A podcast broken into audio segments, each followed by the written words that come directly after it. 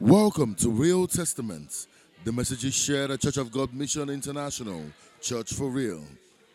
We trust God that through this message, your life will be transformed and you will receive grace to influence your world. God bless you as you listen. Today, we are resuming our series on finance, um, like we did last year. It's titled The Prodigal and His Money. Amen. And in the next four weeks, four Sundays, and some Wednesday services, as, you know, together with it, we're going to be looking at money issues. Amen. Talk to your neighbor and say, Pastor wants to be talking about money issues. Okay, hallelujah. Tell your neighbor that it's time for poverty to get out of the window. No more lack. Amen. The series is built on a story in Luke chapter 15 of a man who had two sons. The Bible says it was a parable that Jesus gave. You know, Jesus taught in parables. Parables are stories uh, that were created to explain certain principles and bring the message home. And so Jesus chose that method in most of his teachings. You will see a lot of parables. And so Jesus gave this parable that this man had two sons and he was a wealthy man.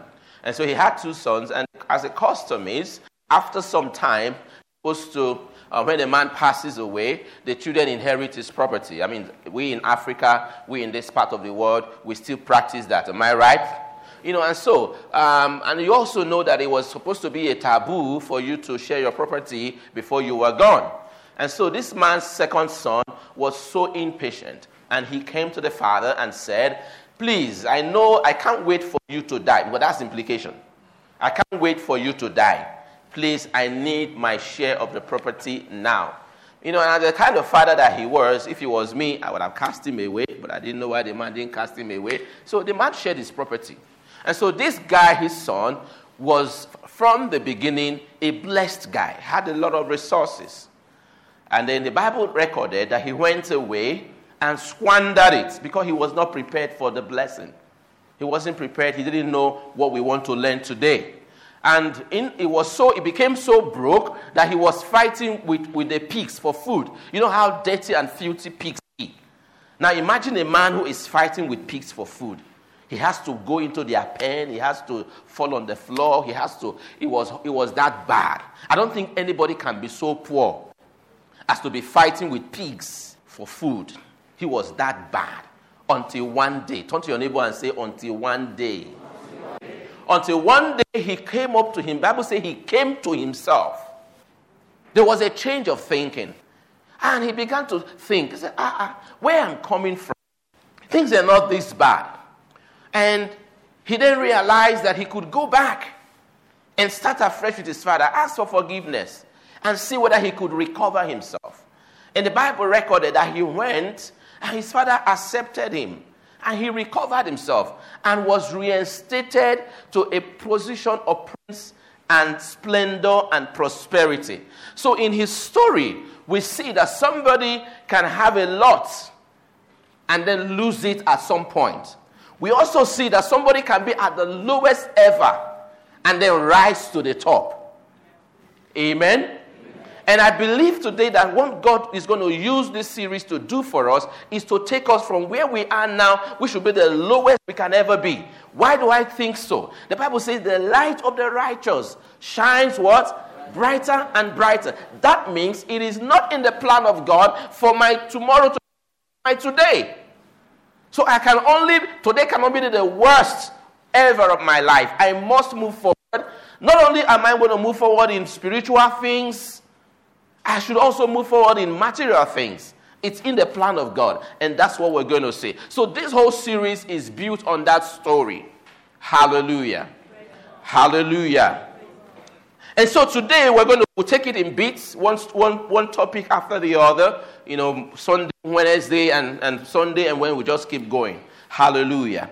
Praise God. So let's go to the key scripture I want us to use today in Job chapter 36, verse 11. Job 36, verse 11.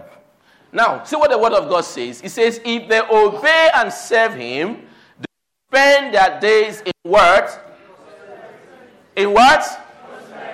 And their years in what? Hmm. Two powerful words. Two powerful words. Who are these people he's talking about? His children, his people. He said, if they obey and serve him, then the automatic thing that would happen, they don't need to pray about it, is that they will spend what? Their days in prosperity and their years in pleasure. That means that prosperity and pleasure were not the tools of the devil. It's God's idea. I'll show you another one in Psalms chapter 112. Hallelujah. It's important that we start from the basics. Because what you think about prosperity and poverty, it's very important. It affects you. That's why, till today, if you meet a rich man and you meet a poor man, you will see that the way they think is different. Hallelujah. They think differently. And if you want to live the life of the, of the rich, you have to learn to think like one. And of course, there is a thought that makes a man become. Hallelujah. Now look at what the Bible says from verse 1. He said, Praise ye the Lord. When you say praise, when you say praise the Lord, means that you, you are happy. Amen? You are happy. There's ex- something is exciting you. And he says, Praise ye the Lord. Then he says, Blessed is the man that feareth the Lord. The same kind of people he was talking about before. Remember? In Job. He said, Blessed is the man that feareth the Lord, that delighted greatly in his commandment. Oh, let's go a little back on Job. Uh, you know, give the scripture here. You know, you know, Job was a very wealthy guy. In his day, he was the richest man in the East. So when a man that wealthy will say if they will serve the Lord, they will spend their days in what? Prosperity and their years in pleasure. Then he must know what he's talking about. Hallelujah. He must know what he's talking about.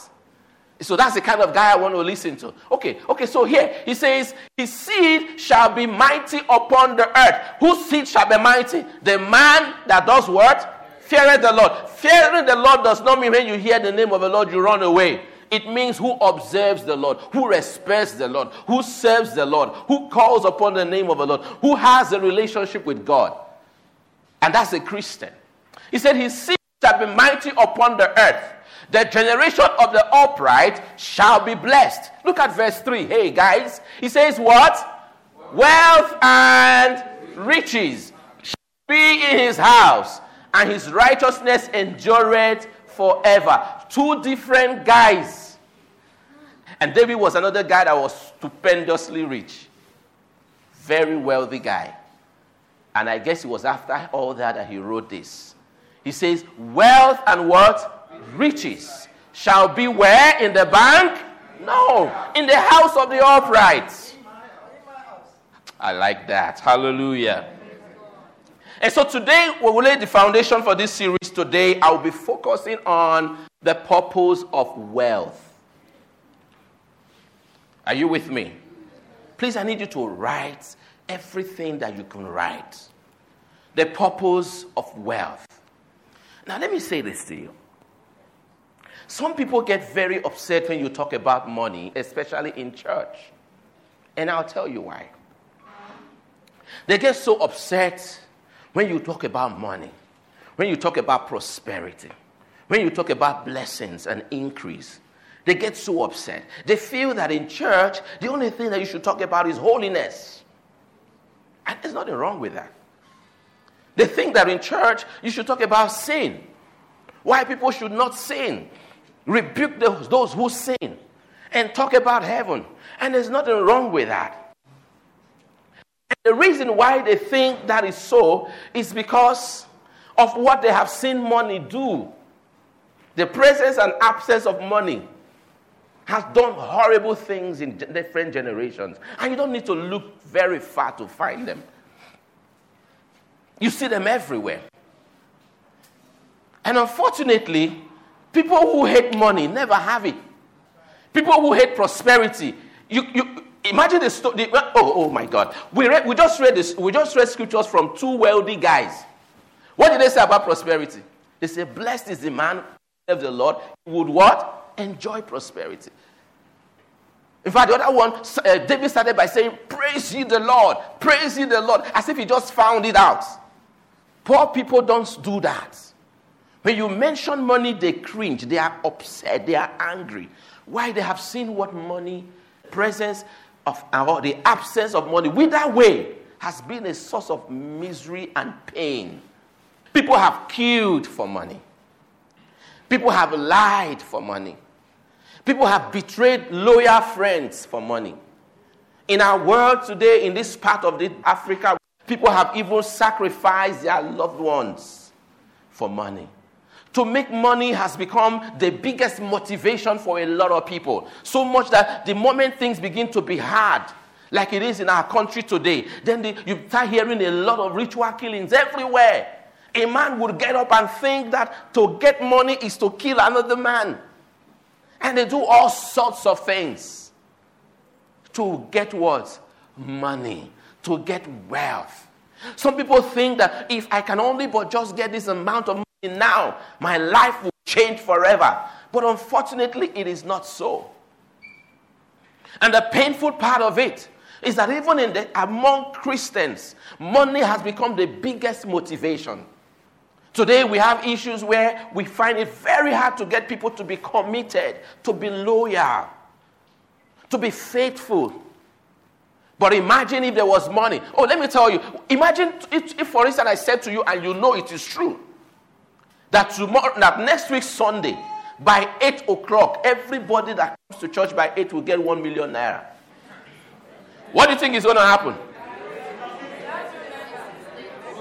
Did I hear somebody say they will sleep yet? One million naira. One. Just one million. But the things that God gives to us every day we come in here is more than one million. Rich people know that one million is small money. Hallelujah. So, but you see the motivation.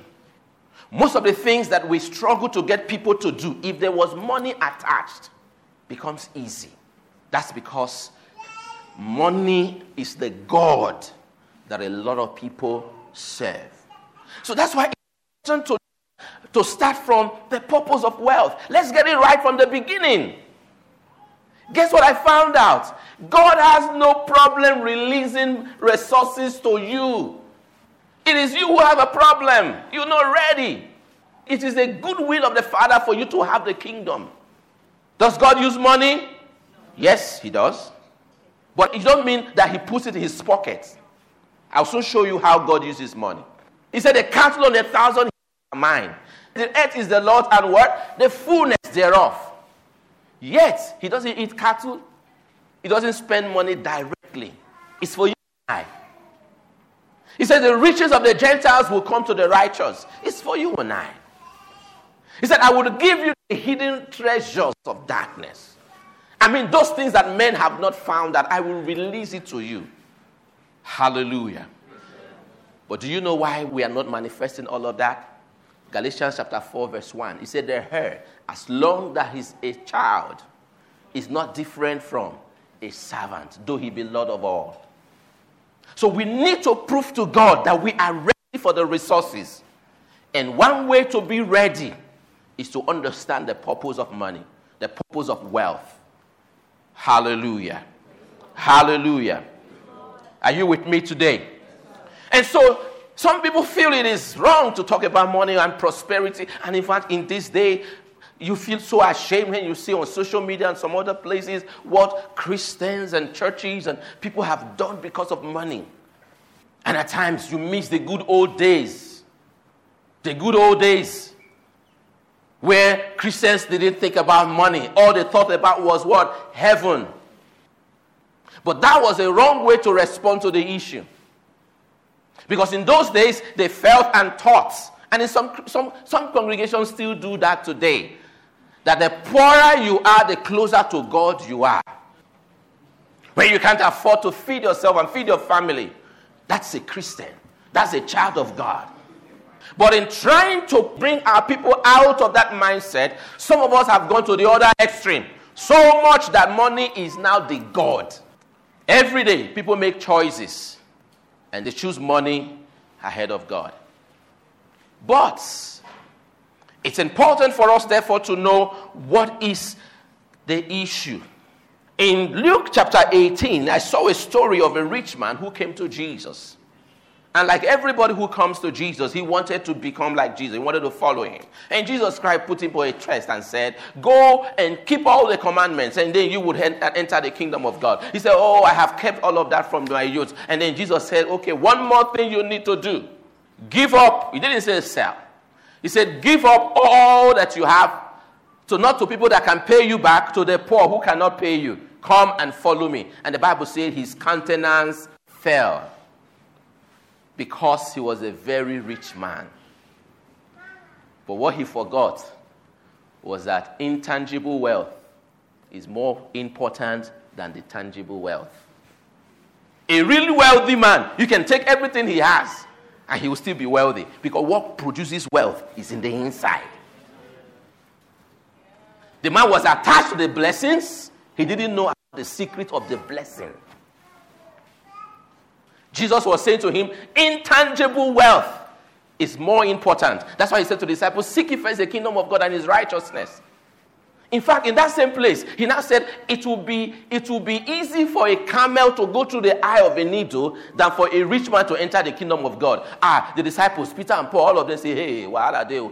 He now came and say, Ah, Jesus, what of us who left our wives, our houses, our relatives to follow you? He said, What will happen to us? He said, Verily I say unto you, there is no man that will leave father, mother, houses, and business to follow me that will not in this life have a manifold return. That means the wealth is not for heaven, it is here. Hallelujah. So I think it is important for us to understand why, therefore, is God so interested in money. And why has he in some cases warned us against it? Let me show you some scriptures in james chapter 4 verse 1 to 3 the real problem is not money.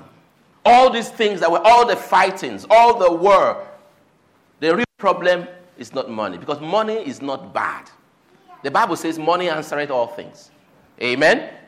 Money answereth all things. The money is a defense Hallelujah. And also, wisdom is a different. But here we said what the Bible says. It says, From where comes wars and what? Five things among you. Come they not hence even of your lusts? Ho, ho, ho.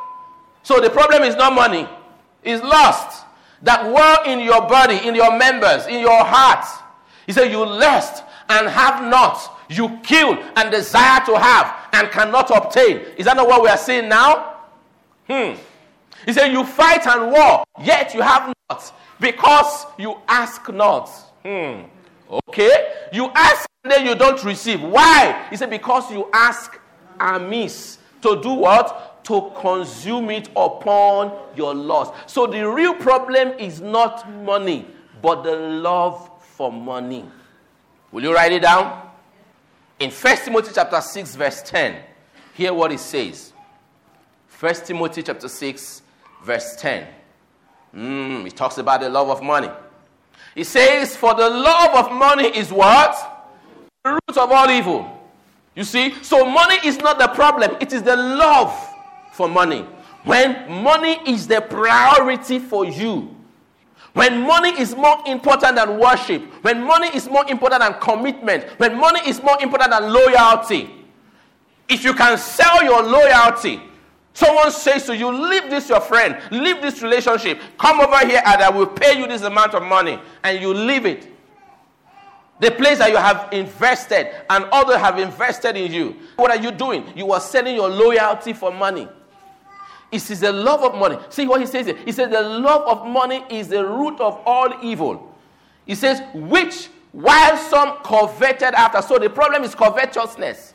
They have erred from the faith and pierced themselves through with many sorrows. So the problem is not money, it's the love of money, it's the covetousness. And that's what God warns us against in many places. Not to be covetous.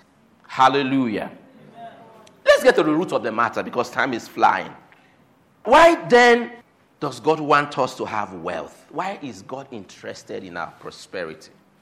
Deuteronomy chapter 8, verse 18. Let's see that scripture together. Deuteronomy chapter 8, verse 18.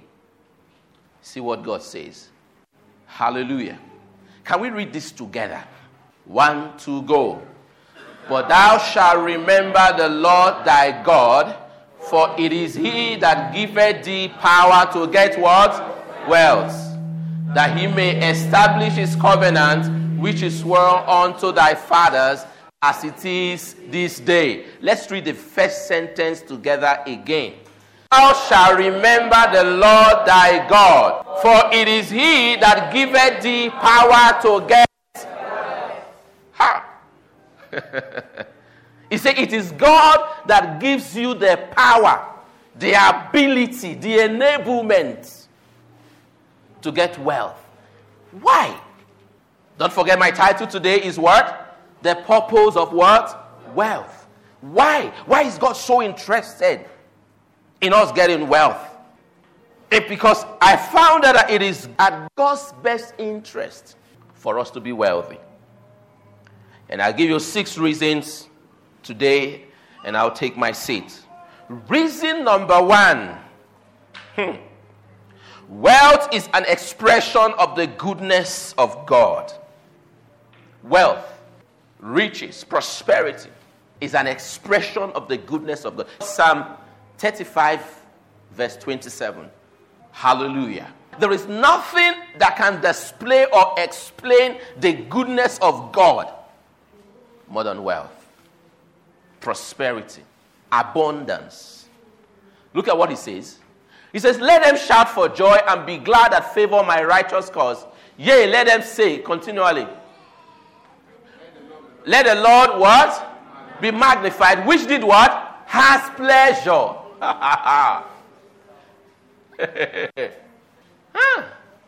This reminds me of what the Bible says in 1 Peter chapter 5, verse uh, I think verse 8, where he says, Be careful for nothing. You know, in, in a King James Version, when he says, Cast your cares unto the Lord, for he careth for you. The Amplified Version says, He cares for you passionately and dutifully. God is more interested in your prosperity than you are. Wealth is an expression of the goodness of God.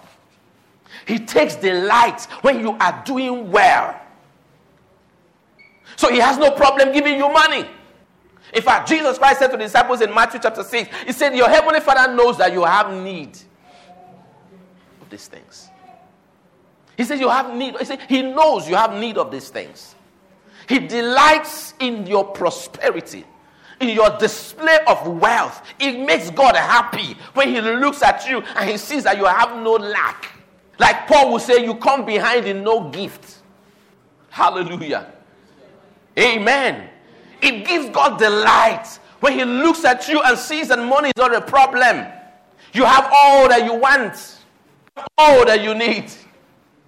You don't need to have headache on what to eat, what to wear, what to drive, where to stay.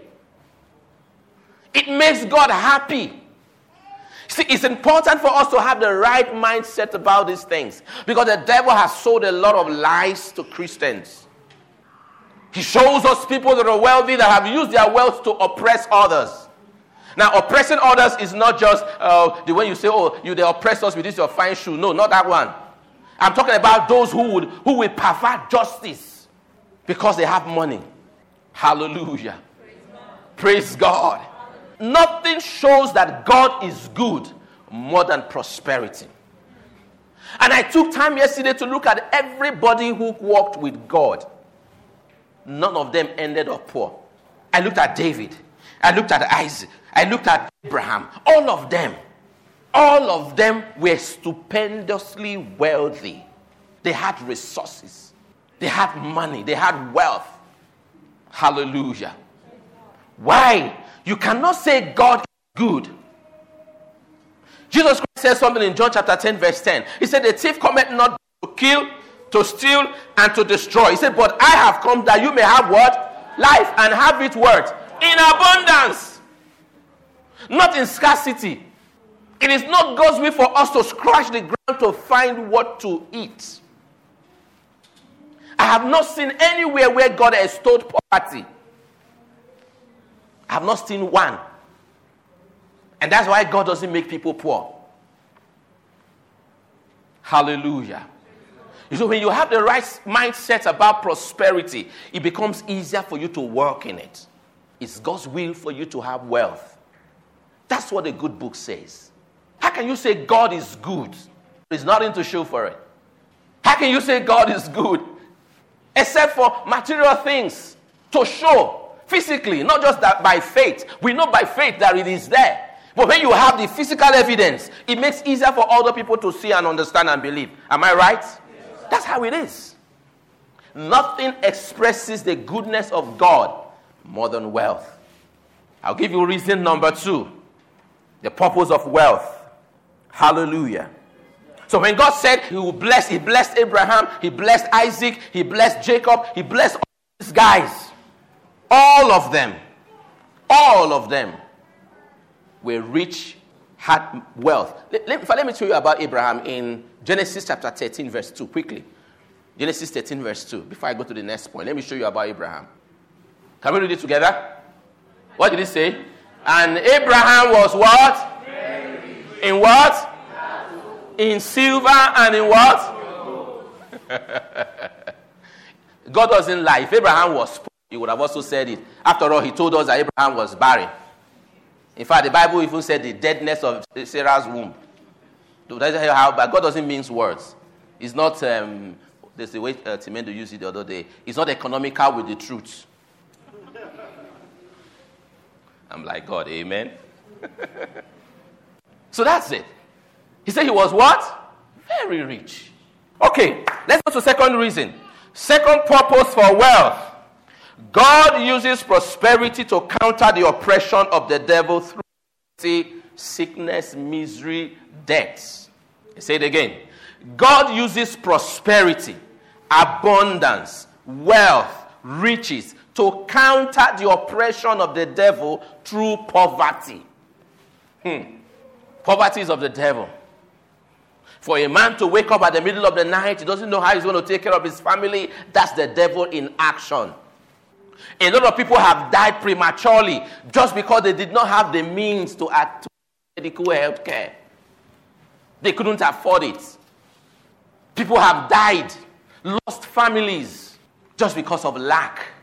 And you know them. Think about in your extended family circles. And maybe some of you must have even come from such families where a loved one died because he had an ailment. And the moment they took him to the hospital, when they mentioned the name of the sickness alone, they just quickly dispatched the man to the village to die. One of my mentors shared a story of an, I think, 82 or 86 year old woman. I think I've shared that story here before, who went to visit her child to do a move or something in the US. And it was her birthday. And so on, on this birthday, she was having a shower and she slumped. The daughter was at home, so she went out to get something.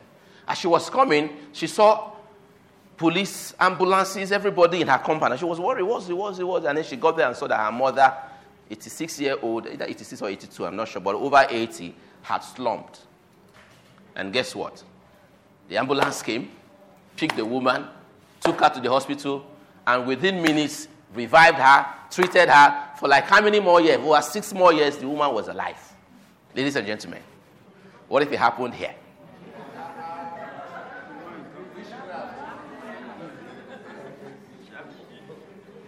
she would have gone to heaven that day. And then some of us will be busy looking for the, the witch from the village that killed her on her birthday. That's what wealth can do. The other day, my wife and I were watching CNN and we saw five past American presidents together from Jimmy Carter, Senior Bush, Junior Bush, uh, Bill Clinton, Obama. Five of them together. And she was like, ah, this guy is still alive? I say, Yes. How old is the Queen of England?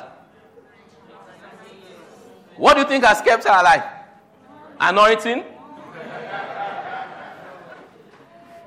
But go to your village. You see 40 year old 40 year old guys. When you see them, they look 70. Why, sir? Poverty. They can't eat good food. They can't have access to Medicare. They can't live in good conditions. That's what poverty does. But guess what Jesus Christ said? The Bible said that Jesus Christ came that he may destroy the works of the devil. So that's why he said, The thief comes not to kill, to steal, and destroy. But I have come that you would have life. And that life should be spent in where? Abundance. Abundance. Hallelujah. And so poverty is a tool that the devil uses to put men under. Haven't you realized that the poorest nations of the earth are the places where God is not worshipped? Because the devil goes with poverty. If he meets a rich man, he makes him poor. Even when he manages to make people rich, it doesn't last. He blesses them with other miseries, sickness that doctors cannot tell the source. So the man uses the money to be flying from one hospital to the other. He doesn't even have time to enjoy it. Of what use is wealth if you can't enjoy it? The Bible calls it vanity. And so poverty is a tool of the devil. But guess what God uses to counter it? Prosperity. That's why he says in 1 John 3 2, he says, I wish above all things that thou mayest prosper and be in health as so prosperous. The prosperity of your soul was not an issue, it was settled. So he then wants your physical body to enjoy the prosperity that your soul has inherited. God never promised us poverty anywhere because poverty is a tool of the devil. But encountering that oppression, God gives us what? Prosperity. Hallelujah. Reason number three, the purpose of wealth. Number three is to provide material resources for kingdom expansion. Hallelujah. I said the other time that God does not spend money. And I said directly. In other words, God doesn't just bring money from his pocket and begin to spend. But God has a, a strategy for increasing the kingdom of God. He said the kingdom of God will move forward and the gates of hell will not prevail against it. That means that there will be growth and expansion. Because everywhere God comes to, people find joy and gladness.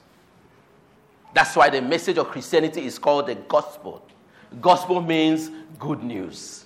He said, God has anointed me with the Holy Ghost and with power. And, he, and he began to say the things he wanted him to go and do. And he said to preach the gospel to the poor. Hallelujah. Because it's only in the gospel that the poor will realize that Jesus became poor, that he can become what? Rich. Only the gospel shows the poor that he can be linked to the blessing of Abraham. Only the gospel can tell the poor that it is not God's will for him to stay in poverty. Nothing else does. And that's why it's called good news. And so, some people have thought the way for God to solve their problem is for God to rain money from heaven. I've been a Christian since 1987, and I've been in church all that long. I have not seen one naira drop from the sky. I have been in several meetings. Think about the biggest of the biggest of the men of God in this world today. At one time or the other, they had visited Faith Arena, especially in Papa's time. And some of us were privileged to sit there and have them face to face in services. I have not heard one share a testimony of after prayers, he saw dollars coming from the sky. But the Bible says that all things are possible with God. Abi? He said, with God, nothing shall be impossible. How come God got not through money from heaven? Why? In every country, there is only one legitimate body that has the authority to print money. In Nigeria, what is that body? Central Bank. If God throws money from the sky for us to meet people's needs, build churches, expand the kingdom, take the gospel to other countries where it does not exist right now. If God, you think God doesn't know that we need money to do those things? He does. But if He throws money from the sky, that's counterfeit money, fake. It will be fake money. And God is not in the business of counterfeits. So, guess what God does? Hi, I love this. God blesses him and lays a burden in his heart to release the money for the work. But you know how God starts? You don't just wake up tomorrow and then you see one million naira in your bank account. and then there's a word in your heart to send it to Pastor Chris for that work that we want to do. Mm-mm. You know how he does? He gives you 10,000 naira first. And he's watching. Let me see what he will do. Ah, 10,000. Ah, that's when you now realize that 1,000 naira tight is big. You say, ah, 1,000. Then your friend, that your friend that, that is poor, he's poor. He's telling you, why should you give tithe to, to the pastor? That's how they say it. they said, How will you give it to the pastor? See, the pastors are all getting rich and their members are poor. Why will you give your tithe to the pastor? And then you take his wisdom, his poverty wisdom. You keep your 1,000. Meanwhile, God has prepared 1 million. But because you did not release that 1,000, 1 million stayed. So the Bible says, There is he that withholdeth more than is necessary. And pen tends to what? Penury. So, the only way God can sustain the expansion of the kingdom of God on earth is to release resources to the children of God. So, that's why when I see givers, I am excited. People that have learned not to hold back. Part of this series, I'm going to be talking on tithing, the last day. New Testament tithing. I know you come to church, you don't hear us talk about money for many years. We don't. if you like, pay your tithe. If you like, but once in a while, we are kind to teach you. Let me tell you what I found out. The most materially blessed people in this church are the biggest givers. If you know of any, think about it. Come and ask me how much this person gives for the work that we do. I will tell you. It's the principle. It's the principle.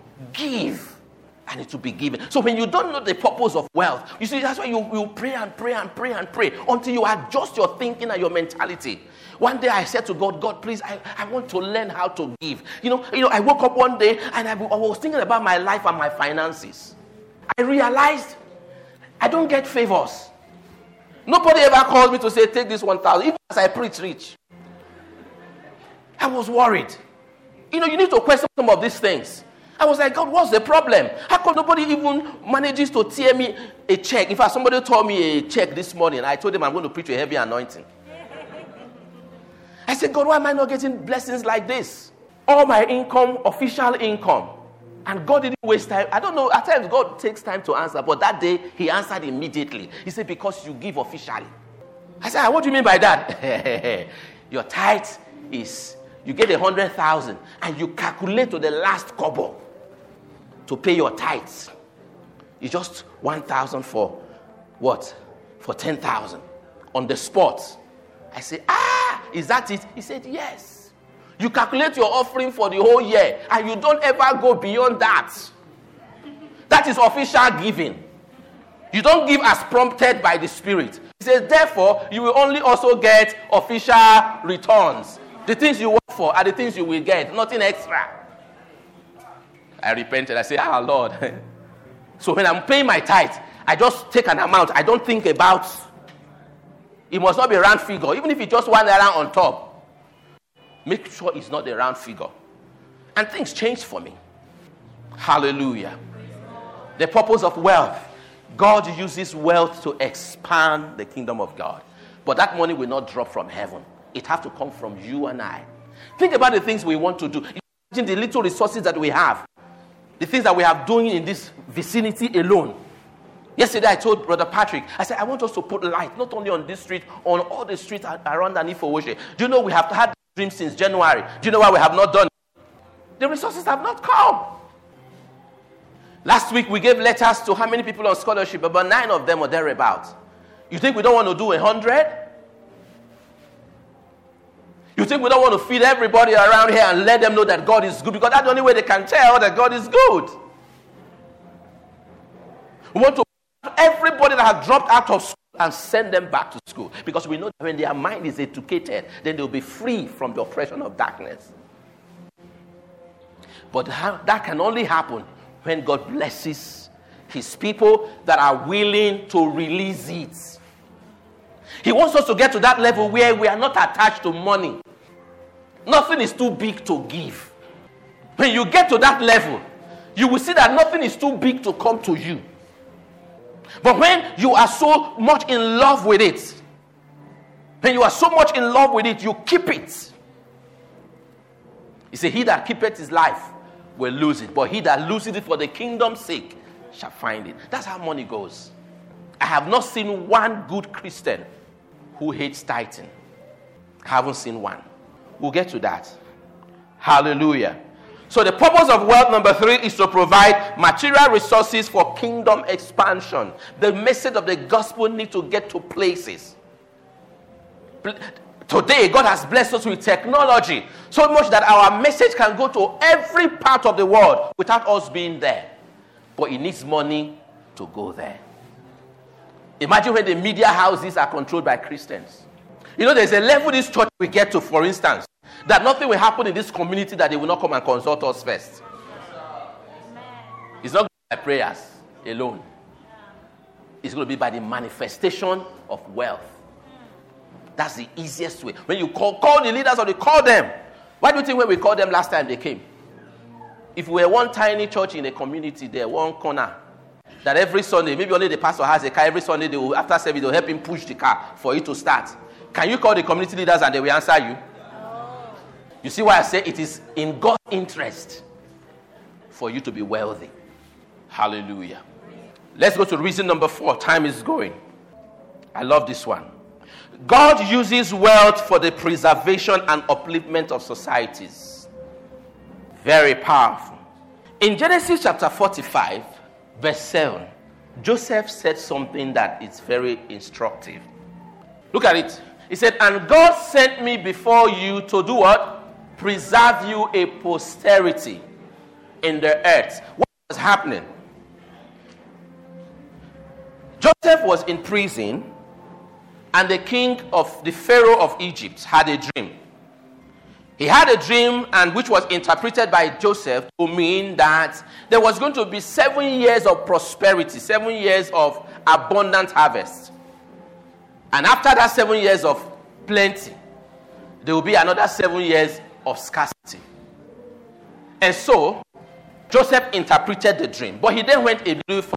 I'll tell you later on about Joseph and he interpreted what should be done.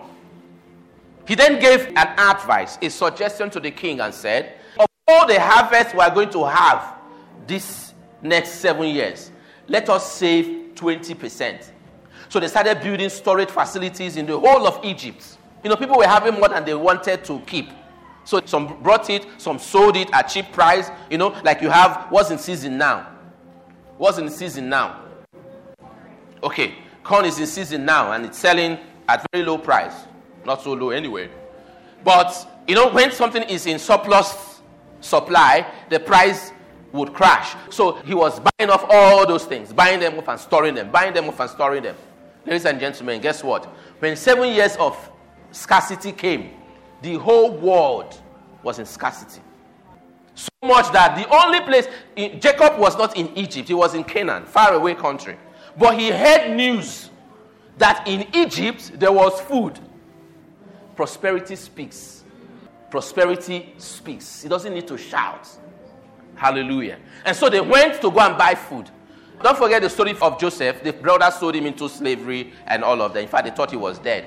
It was when he revealed himself to them, he made this statement. You know, so the plan of God at the time was to use the resources in Egypt to preserve the earth. As many places as they were where they heard that there was food in Egypt, they all came to Egypt to buy food. And that's how God preserved Abraham's family. That's how God preserved them. So God uses prosperity to preserve societies. Just name it. Take away the best and the good things in this community and see what will happen.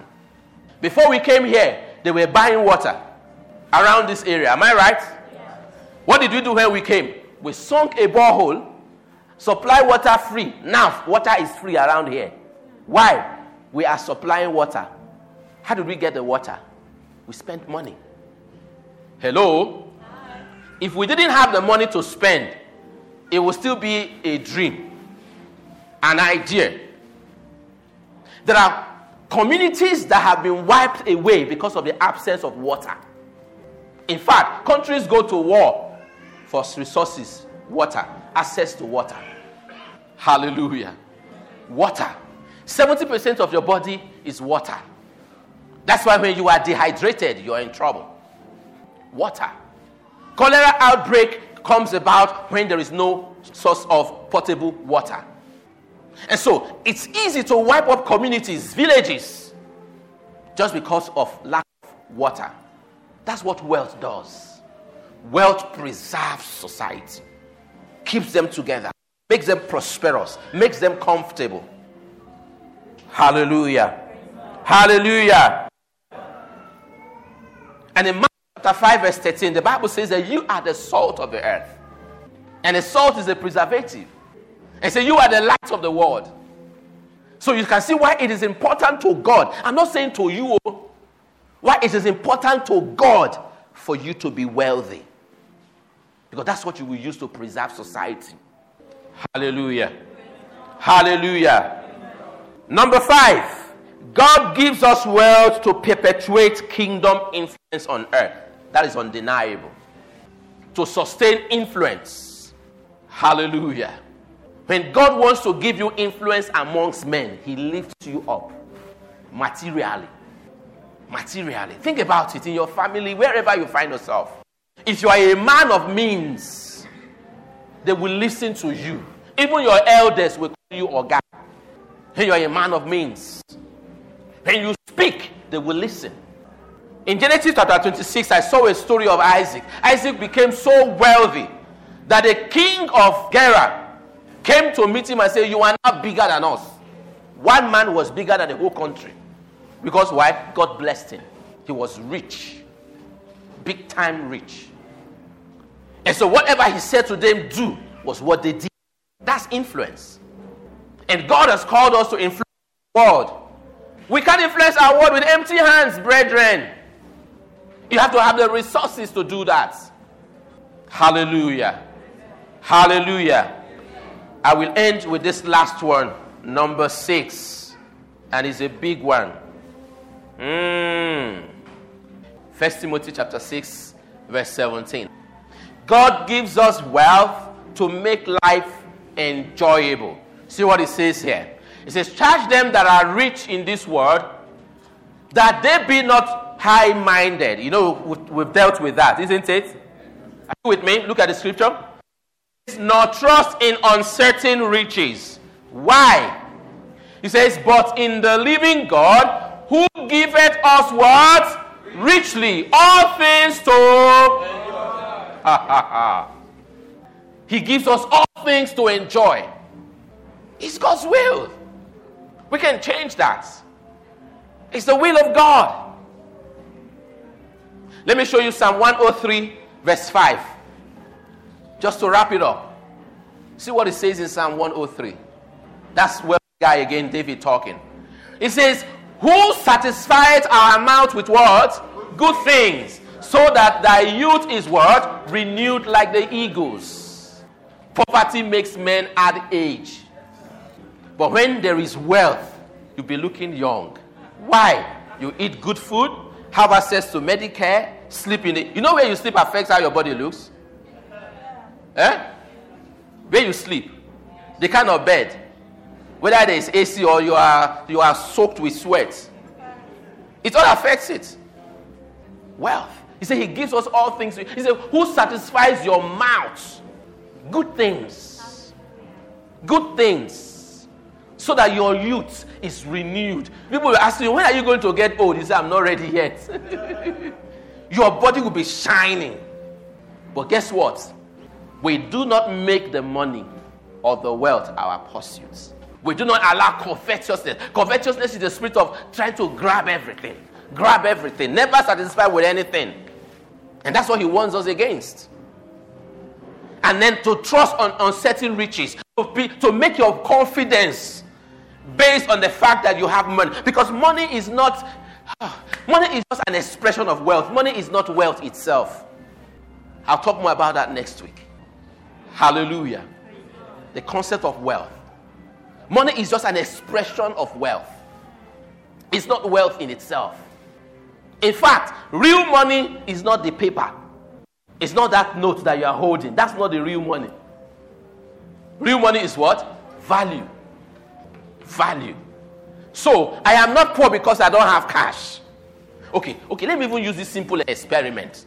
Assuming I have 2 million shares in Nestle, another 2 million shares in Mobil, two houses around Lagos, in Parkview, in just name all the places, Banana Island, I have houses every day. Yet, when you went to my bank account, you didn't see anything. Does it make me poor? So, the absence of money does not mean that you are poor. Even if you don't have those houses, you don't have those shares, and you still don't have money, it still does not make you poor. Because real money is value, and you don't see value with your eyes. Praise God. God giveth us all things to enjoy. It's God's will for us to work in splendor. It's God's will for us to have access to resources. It's God's will for us not to be in lack and in want. Because we need those resources to show that God is good.